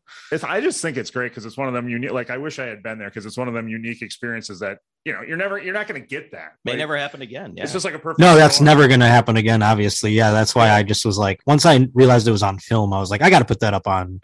Maybe like down the road, I'll put it on YouTube or whatever. But I was like, this isn't an example of my comedy. So like the people on Patreon will think it's fun, but like not sure people yeah. that are on YouTube who are mean or whatever. Like I'm not just putting that up there as the first example of my stand up to the public. You know what I mean?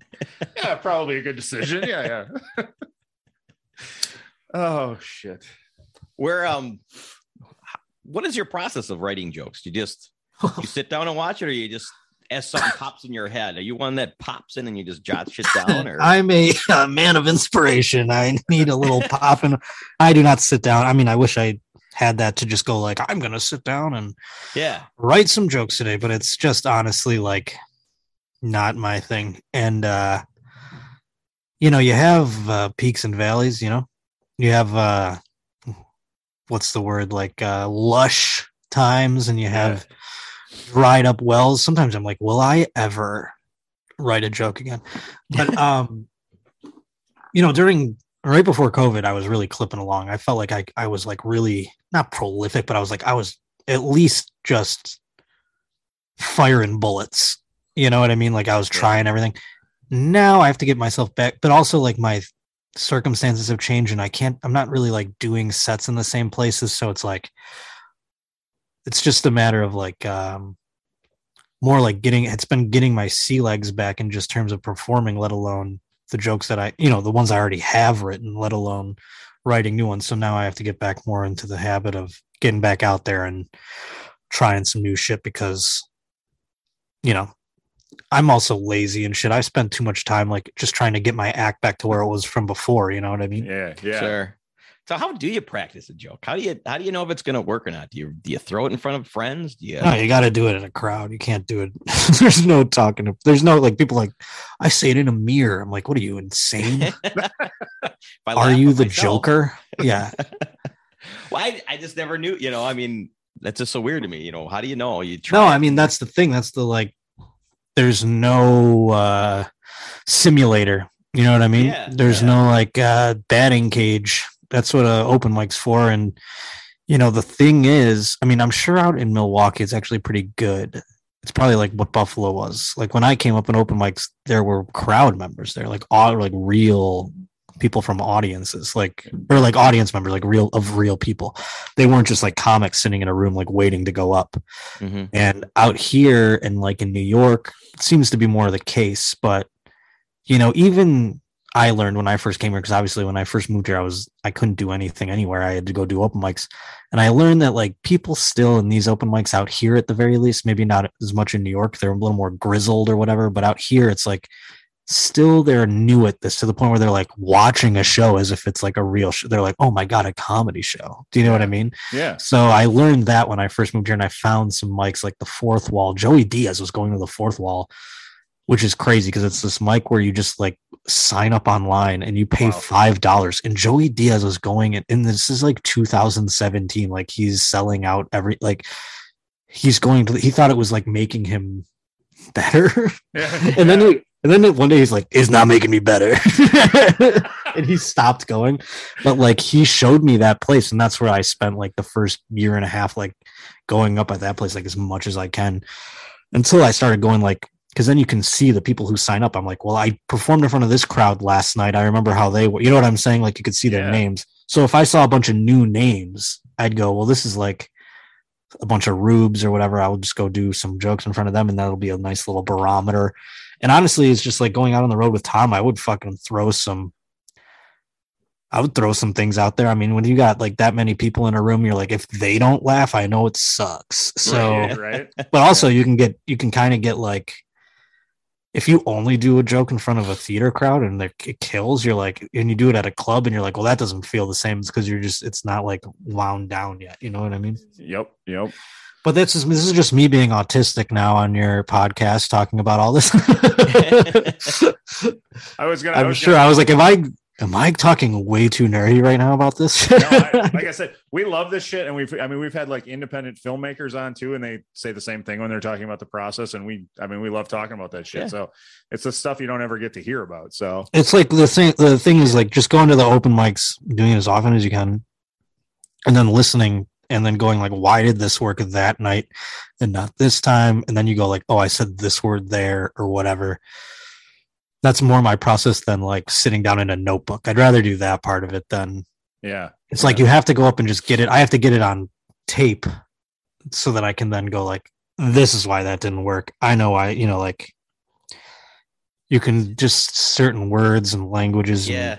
sure, sure. And, and I've heard that before. It's so weird. It's Yeah. to be like, well, I, I said this word differently or louder or something, and I'm like, how would that make that big of a difference? But and dude like the order Oh, of I the words like Sure. it's a little puzzle and that's what i that's where i get like really fucking um geeked out. It's literally the only thing in the world that i do that. Yeah, i have Yeah. no i care so little about every detail of everything else in my life like everything. Down to down to the nuts and bolts of it. I couldn't give two fucks about the aesthetics right? I, but in terms of like writing a, a joke it's like that's the fun part of it and that's why when you don't have like a new premise you're just like oh my god my brain is empty i'm gonna jump off a bridge you're like like what's going on so then you you figure it out but it's like yeah So you, uh, like feast or famine yeah, you met. You mentioned earlier that before the pandemic, you were uh, going to be filming your hour special. Is that coming up? Still, are you? Is that? I haven't heard gone. anything. It's just might be gone, but I might, you know, I mean, it's I still have the hour, so it's Right, like I I'll film it eventually. Yeah, And Yeah, um, so. yeah, there was just a couple things, a couple details that still are punting it down the road a little bit, but you know, it's still I've never been, you know, in a rush. Yeah. So right, right. And now, I mean, obviously, with the podcast, you've got and I I would want to get it back up to snuff to where it used to be before I sure, filmed it anyway. So it's Sure. been nice actually to have the time. Sure, Sure. Yeah, and obviously with the podcast audience, you've got you know the the uh, the YouTube crowd. So Growing. Yeah, yeah, yeah. That's where it's gonna go. So yeah, even even before it was probably going to go there, but I just didn't have to pay for it being filmed. That's the Oh. difference. Well, so we'll.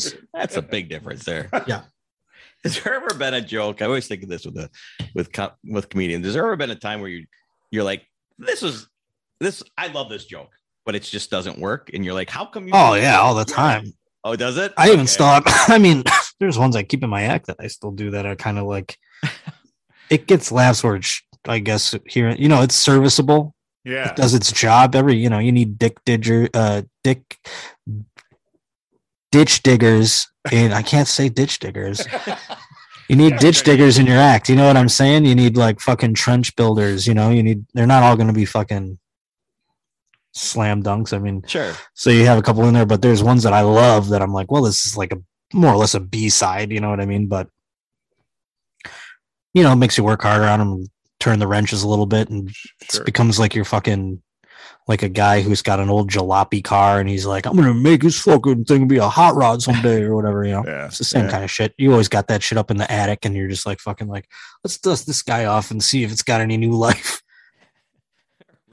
Or pertains to nowadays, just change who it's about or Sure. something.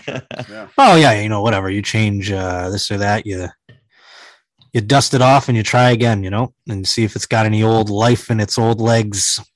So when you're in, I love going to the attic because you, you know see what's up there. You're like, I go back to old thing notebooks and shit. I'm like, huh, what was this again? And I'm like, I don't even know, but this is now it's this, you know. You find old little things you doodled or whatever. yeah, yeah, that's cool. That must be fun to. So when you're in, when you're in town in LA, are you doing a lot of clubs and stuff? Like, do you? Or, I mean, you, you pop in and out of clubs. I mean, I uh I am before pandemic I was doing the ice house a bunch, but it hasn't opened back up. And uh you know, I'm just starting to get some sets at the store, which I love, and I've just Yeah. been hanging out there really. And so I really don't do much while I'm in town, but thankfully I'm not in town very often. Sure. So sure. that's the trade-off, you know what I mean? yeah, um there will be like a couple of weeks here and there where i'm here but and i'll get some sets like people are nice enough to give you sets but it's nothing like you know they're at a bar they're at a market they're at like a co you know what i'm saying? Like that sounds weird but like yeah, in la it's not weird. There's there's these outdoor markets where they have like beautiful setups and like the stage looks nuts like you're on a roof or some shit Jeez. like there's tons of shit like that but it's like and those are all good to do but it's a little bit like chasing my tail at the moment. I'm just trying to concentrate on getting the clubs to pass me through and yeah, yeah. so i've just been spending time doing that mostly Nice. and you know there's clubs around here like brea irvine the improvs that i work and i can do those while i'm home as well but they it's almost like doing the road. I mean it's like either you're in a car for an hour and a half or you're and you're only going like 20 miles or something like that. Like you know what i mean? Like it's not far. Or you're in a train like i take the train and that takes like an hour or two but the train makes you feel like i'm on the road right now. You know i even pack like a bag and shit and i'm like i'm just going home later. But you never know. You might get stuck in town. But yeah, so those those I do in LA, but I don't feel like I don't even I don't even I mean I count them as clubs, but I don't even count them as LA. So I guess I do do the clubs in LA sure. if you Sure. include those. Have you ever played that game? Never have I ever. Mhm. You ever get one of them super embarrassing questions where you don't want to pick up the drink? Like, I don't know, like I shit my pants at work. yes, and yes. That's why I prefer to play the game. Who said true? What is who said true? It's a free, friendly game that you play on your phone, laptop, iPad, anywhere with anybody. I play with my friends all the time. I've never played. Uh, Like I said, I play with my friends. So, anyways, you, you punch it into your phone. I'm already there. That was That's- easy. right? I myself prefer the deck WTF. And is that a kind of risque game? It's in the R rated. oh boy. Don't you worry. We could play with your daughter at your school, G, PG, all kinds of categories. Can just you and I play? Yes. Two play but people play. We'll play soon. I prefer to play with with more. If I want to play, where do I go? Who said true.com slash dimples in the beard. Where? Who said true.com slash dimples in the beard. So the whole point was is to ask it asks a question. So you- you're anonymous. So you would not say your username would not be Josh or Right. or anything to do with you. So it's the three of us, or is there like listeners on it too? What? No, just be the It- yeah. It would have been the three of us. Okay. So really would it be so we ask a question like have you ever masturbated at work? Okay. So then you would say true or false. I see. And And, then then you the guess who says what? And then the next question would be how many of your group do you think will say yes? Oh. So then you say, well, I look at these two shady guys. They definitely did. So you would say, guess two. And so then you get points by if you guessed it right, kind of like. And so then I the, the point of it is then we get it comes up and I say, I read, you know, who's masturbating at work, and it says, um, let's say only one said yes. So then now it's okay, which one of us masturbated at work? Yeah, yeah. And it kind of starts the conversation of I get you. Well, you can just ask me the question anyway, and I probably. I mean, yeah. I mean, I'm an open book. I don't need to lie to the people and be like, "Oh, I'm hiding it." I You mean, know what I'm saying? It would have been fun to guess, but well, I'll let you, how about you guys get to guess, and I'll tell you the truth or not. I mean, I'll just tell you flat out.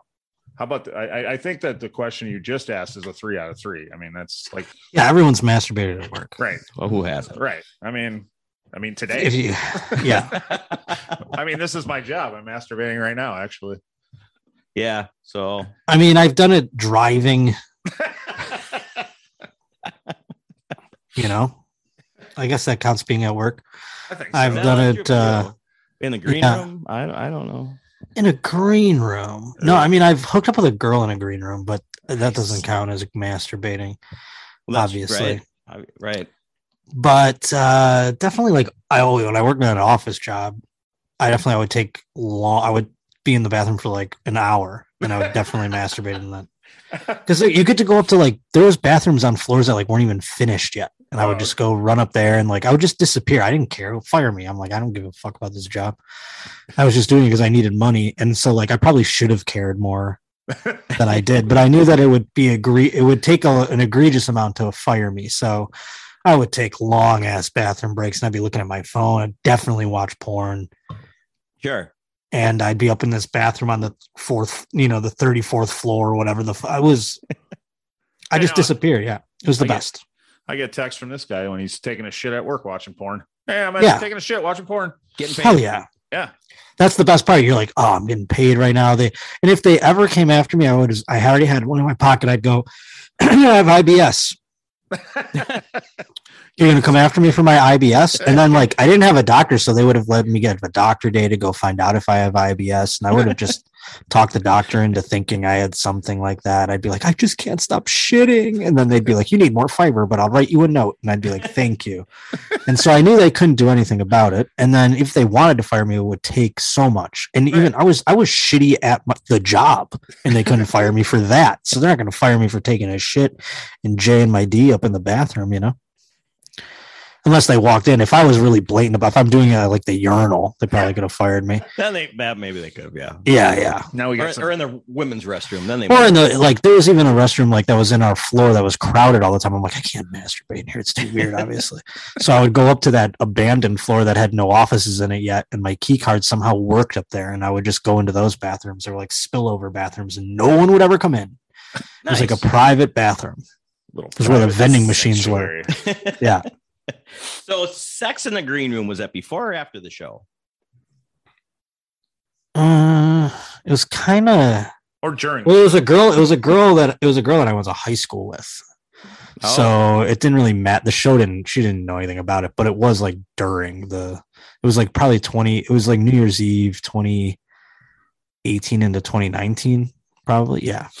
Okay. So pretty early. I think I was maybe on your mom's house twice or something. And she's like, "Hey, I know that guy." I don't even. The studio definitely. Oh no, 2018 and 2019. The studio existed. No, it didn't. I don't know. I can't remember. Yeah. I can't remember. But I don't think. I think it was very new, if anything. Like I think it was like October, and then this was New Year's Eve, so everything was very new.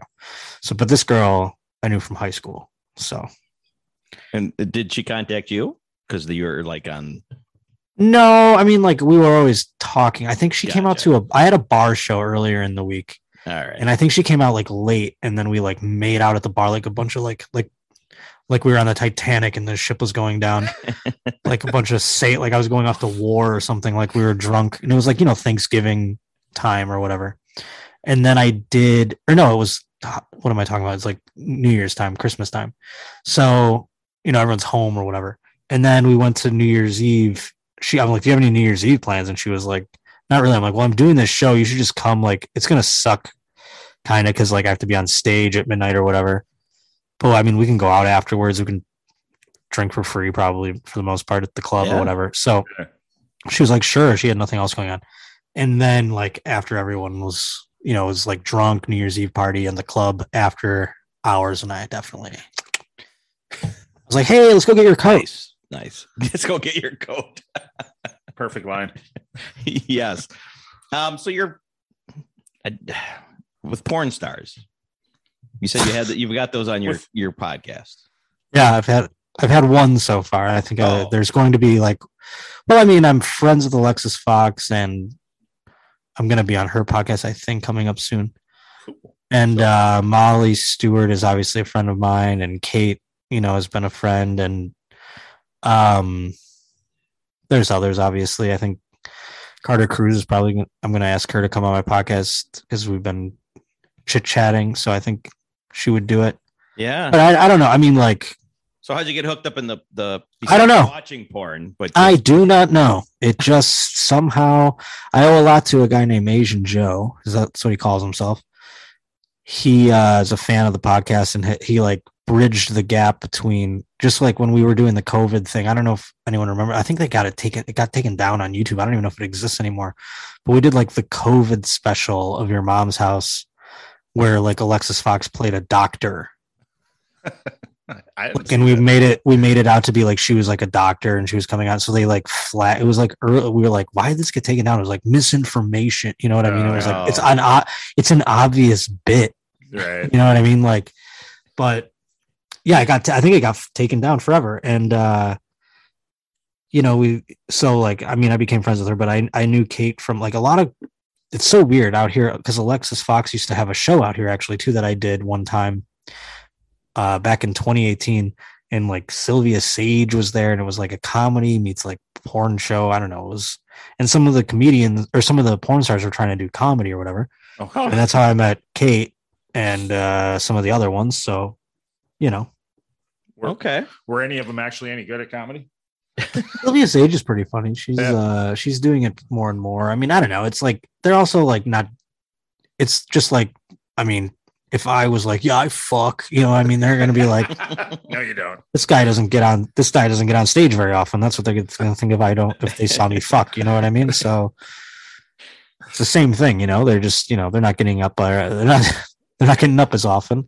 Right. and uh that's okay. Visit a porn set? I always thought it'd be fun to no i don't want to ever i don't care enough to do that. I've been see now it's like onlyfans is a thing and i've been there's girls that i've hooked up with who are just like regular girls who are like will you just be the dick in my onlyfans? And i've done that a few times. That's fun Yeah. but that's not like a porn set. That's just like you guys it's like a fun you get a hotel room for like two nights or whatever and then you just like hang out. Like that's that's the fun. And they're all like because they're so it's like everything you know i had a girl recently go like i know you've been like stunt dicking on onlyfans i'm like yeah but it's like these women are safer about it than they make me like show a test you know what i Oh, mean like and it's it's not like this happens like every month i mean this happened like three times So what you're telling you know what I mean, ever in like years. So it's like, it's not like I fucking, you know, and then Sure. a girl will be like, I heard the stories. And you're like, it's like, that's like saying I fucking hit a hole in one in golf. I mean, it's not like it's happening every time I go out there. You know what I mean? I'm in the Yeah. sand trap most of the fucking time anyway. So it's So- not so- like I'm, you know, it's So like you're telling me is rarefied air. If I uh, if I scour OnlyFans, I could find your cock, is what you're telling me. I don't know. There's been a couple of accounts that got taken down because they wanted to get out of it or whatever. I mean, I don't actually know what's out there still. I know there's Sure. people that haven't used things, which is insulting. there's I'm been waiting. I'm waiting. I'm, I'm I'm on the editing room floor in some places, Uh, but uh whatever, you know, I don't care. It's not like they Well, were paying me. do you think? I Do you, was gonna say how. Yeah, I mean, what do you say? No, um, I'm insulted. You don't want to. do you think if you were a stunt cock and you were just surfing the web, that you would recognize your own cock? Huh? yeah. Well, I mean, I know the girl that I fucked. Well, yeah, yeah. Sure. That's kind of. I'd know what it was going inside of him. You know, I'm not that blind yet. no, but I guess if they blocked it out, yeah, would you? Yeah, would I know it was me? Huh? I don't know. Uh, uh, besides the girl, yeah, it's a good question. Well, kind of. What um, blind? What do you go? uh, Well, your mom always said, you know, you you keep masturbating, you're gonna go blind. Is that Nah, I mean I was blind well before I knew how my dick worked. So Where ya? yeah, yeah, way ba- way before. I still don't even know how it works that great. you know, Yeah, keep practicing, right? I guess. I mean, I'm getting older, and it's getting more and more. What's getting worse for wear? It's like, you know, I don't know. My dick right. is like a mentally uh challenged person. It's been just like kind of never really came to its full potential. You know what I mean? It's uh, and now it's already old and it'll die at an early age probably before I do. Before Right? I do. That's a sad thought. Oh, well, you know, thank God for performance enhancing drugs and things like that. You know. There you go. that are always giving us hope out there. Because now it's like, what happened? Like you do one line of cocaine, you do a beer, and you're dead. Mine or mine is. You know what I'm saying? Like just uh, you hit 30 something and your dick doesn't work after one little thing, Yep. one little beer, one little. Yeah. Whatever. Well, wait till you get to 48. Then it never works. What I'm saying, I'm gonna be like fucking. It's gonna be just Well, just tell cut it that. off my body. You know what I mean? downhill from If it's not going at this point, I got to get on that Viagra train or what's going on with that. You know. Well, it- maybe Or I'll just get my sponsor the show. circulation. I think I get my circulation up. I do have a new sponsor that is a. Uh, it's like liquid IV, but dick pills. So you like pour Oh. in your water. Oh shit. Oh, Yeah. God, I wish I knew what the fucking. Will you will you be testing will you be testing it personally to see I did try it once and it worked fantastically. I haven't had one ad read from them yet, so I can't remember that. It's like Joy Mode or some shit like that. I don't know. It's Well, worked pretty good for me. Well, yeah, what a what a perfect uh, sponsor though. Yeah. Oh yeah. I don't. I, I said I go give me all the dick pills. They got these blue chews, whatever the fuck's out there. I'll take. They were like, "Are, are you comfortable with?" I go, "Yeah." You give Yeah. me the ad read, I'll read it. I'll do competing dick pills. Like, let's go. Like, make the make me the dick pill sham wow guy. I mean, I'm over here. I'll talk them all up. Well, here, here's what I know. All your sponsors are better than our first one. We couldn't even get our game to work. So, Is that a sponsor? The game? Yeah, yeah. So Oh, the game. They blew it. off to a good start. Well, uh, do you have another one of those questions? I Uh, wish I um, can't even find. I don't even know how to find them. I'm, s- we, we probably should have. I told you we should have tested it first. Oh, you have a support call with the game or whatever. The game people. Right. We, we- yep, we'll we'll we'll talk. Well, I I'll be I'll be sending a nasty email after this. well, I, now I can't even get out of the. We'll get there. yeah, I know. Yeah, fuck it. Who cares? Anyway, ah, well, next time. I mean, we. I think we've had you for like two hours, so we can uh we can let you get on with your life and and Well, uh, thanks for having me. oh my God, we uh, appreciate it so much. yeah, thank you so much. And I want to I want to just say again before we let you promote everything, just thank you for being so easy to to work with because it's trying to book for trying to book guests for a for a small fledgling podcast like this is not always easy. So it was God, it's all good. Thank you for having me. I appreciate it. I know Benny was on and Chase, so yeah, yeah, I already knew it was good, going to be a good time. So yeah. it was no problem at all. Thank you so much for having me. well, I hope you did. I hope you had a great time. I I had a blast. Loved it. Absolutely. Yeah, no, I loved it too. Yeah, you guys are great. And we'll And, look uh, uh, next time you're up in, uh, or I'm up that way, come on out. I don't know what's closer, but Have you ever that Milwaukee place seems to have me. I never been to the Comedy on State. No. Oh no, I was gonna actually I was gonna ask about we have a club right here Oh, in my town, bad. uh, called uh, Skyline. Skyline. Oh, that's what I meant to say. Not Comedy on State. Is that Comedy on State in Madison? Yeah, Yes. yep, And then you have Skyline, which is where in Appleton. Appleton. Yeah. yeah. Haven't been to either, but I was in Appleton with Tom. I bought Okay. a Oh, you're corn at cob P- pipe across the street from that arena there, You did the PAC, didn't you? or whatever that was. Yeah, the, the Performing Arts Center. Yep. Yeah, I remember. Yeah. Oh, okay. Yep. That'd have been And I cool. went to. I bought a corn cob pipe across the street at a Oh, smoke shop. Yeah, there's a little cigar shop right across the street. Yeah. Yeah. Yep. Yeah, I know where. Yeah, Yeah, that yeah, perfect. Oh, it's too bad. that's cool. Yeah. yeah i hope i get to go back there i'll go to one of those other ones too i hope uh but uh yeah so let me know when i go out there come say what's up When we yeah, will uh, definitely watch your uh, tour. When you're close, schedule. we, we will definitely come see you. We're going in May. We're going out to Minneapolis, which is like a four hour ride to see Christina and Chase. oh no shit that'll be awesome Yeah, yeah. So Yeah, looking forward to that. it's uh, yeah that's gonna be fun So go ahead and promote all your stuff and Well, get on out of here. Oh, just the Josh Potter show every Tuesday, YouTube. Uh, I got a Patreon as well. Uh, it's just five bucks a month, and it's me and my buddy Matt Bergman who we fight like cats and dogs. Sometimes we have different philosophies on literally everything in life. Uh, but he's my one of my best friends, and the reason I'm doing comedy. So he's a funny guy, and uh, we do that once a week, sometimes twice a week. So it's just five bucks to sign up for that. And uh, like I said, the YouTube thing is free. It's on iTunes. It's on all the other stuff. It's every Tuesday. And uh, yeah, follow me on Instagram, Twitter, that whole thing. That's about Yep. it. You got any dates coming up right soon? Just Portland coming up uh, Friday. That's it for now. I'm gonna and then I'm gonna have a bunch coming out. Um, I'm gonna go on the road with Tom and with Annie a little bit, and then I'm gonna have Mhm. some coming out for the summertime. So Sweet, sweet. Well, if you're in Wisconsin, we're going to come see check you out. So Absolutely. awesome. Or close. We'll yeah, we'll find it. Yeah. we'll find you. Thank you. All right. Thanks a lot, Josh. Thank you so Thank much. Thank you Jeff. guys. Have Have, a a, great great, rest of your night. All right. Yeah, you as well. you. Absolutely. Thanks for having me. Absolutely. Thank you for listening. The tavern is closed for now, but we'd love to have you back for more fun next time. Seriously, though, get your asses out of here.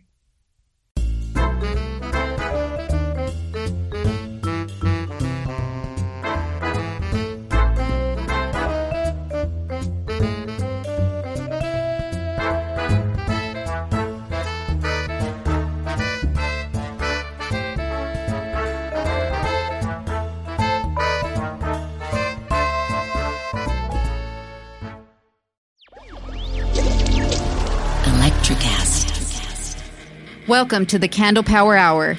Come with us backstage behind the scenes of show business spanning over four decades and bringing you the experiences that can only be told by the people who were there. Our guests are from the A list, the F list, and everyone in between. Get set for some of the most insane, hilarious, and inspiring stories you will ever hear. I'm Mercury, And I'm Diego. your host for the, Candle, Power, Hour. Hey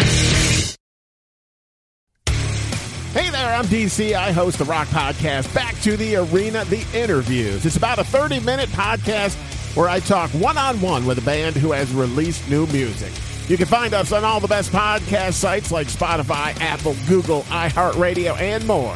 If you're a rock fan like me, subscribe today to Back to the Arena, The Interviews. Electricast.